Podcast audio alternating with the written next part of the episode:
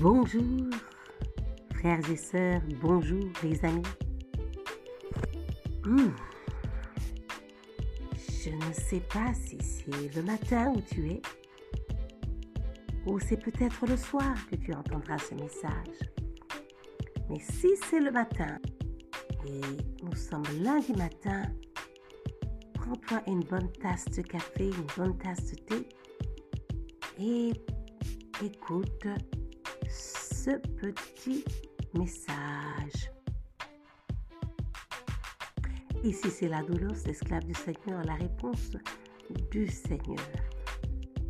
Aujourd'hui, je voudrais, au travers de moi, être un vase, un canal que le Seigneur peut utiliser pour apporter une réponse à une question enfouie dans le fond de ton cœur.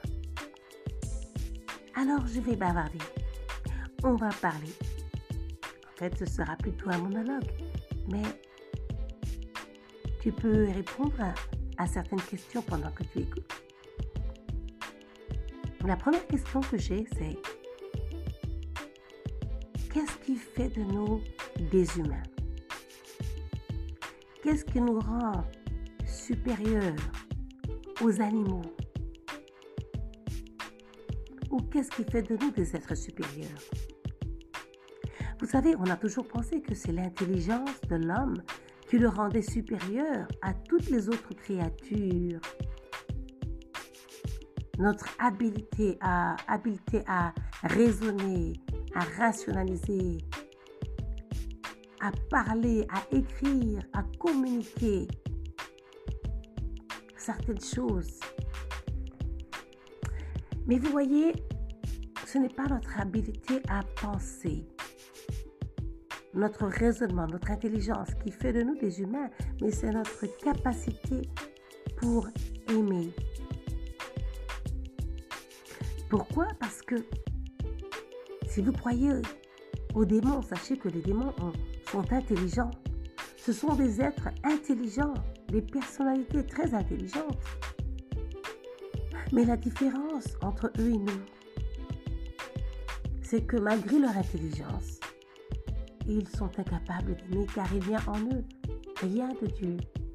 Ils n'ont plus l'image de Dieu. Ils n'ont plus cette source. Ils sont déconnectés de la source même divine qui est l'amour. L'amour, c'est la vie. Et la vie, c'est l'amour. Sans amour, tu n'as pas de vie.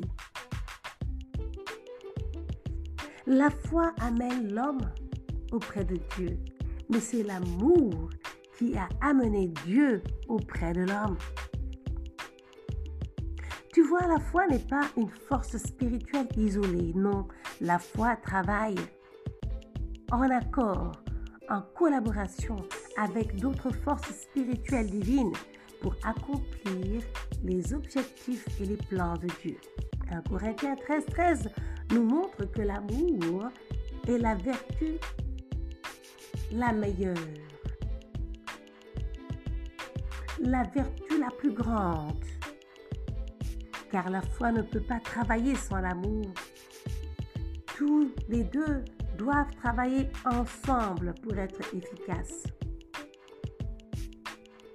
Tu vois les œuvres de justice et les œuvres de charité travaillent ensemble. Le ministère donc ne peut pas commencer avec un amour pour les gens, un amour pour les autres, un amour pour les autres humains. Non, il doit commencer par un amour pour Dieu.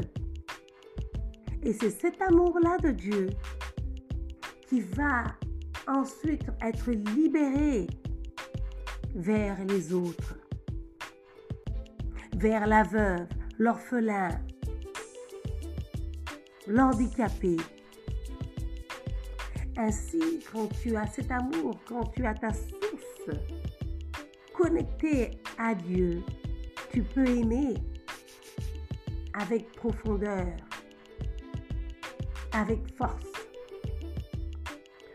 Et en partageant ce que tu as avec les autres, avec ceux qui sont dans le besoin, cet amour qui est en toi, cette source qui est en toi, en toi va grandir et devenir un océan. La petite rivière va devenir un grand océan. Ainsi, joignons nos mains ensemble pour aider notre voisin, notre frère. Parce que la plaie d'une personne, c'est la plaie de tous. La douleur d'une personne est la douleur de tous.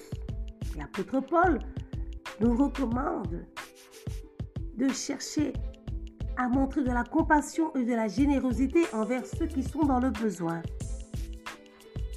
Enseignant le corps de Christ, l'obligation de donner et le privilège qu'il est de donner. C'est un privilège. D'abord, c'est une obligation de donner, mais ensuite, c'est un privilège. Parce qu'ainsi, nous ressemblons à Dieu et personne d'autre ne peut faire ce que l'homme peut faire. Ben voilà, c'était la pensée de ce jour. Je veux que maintenant, tu puisses te lever et pendant que tu te prépares pour aller au travail, rappelle-toi que tu es fait à l'image de Dieu et que la source d'amour est déjà en toi.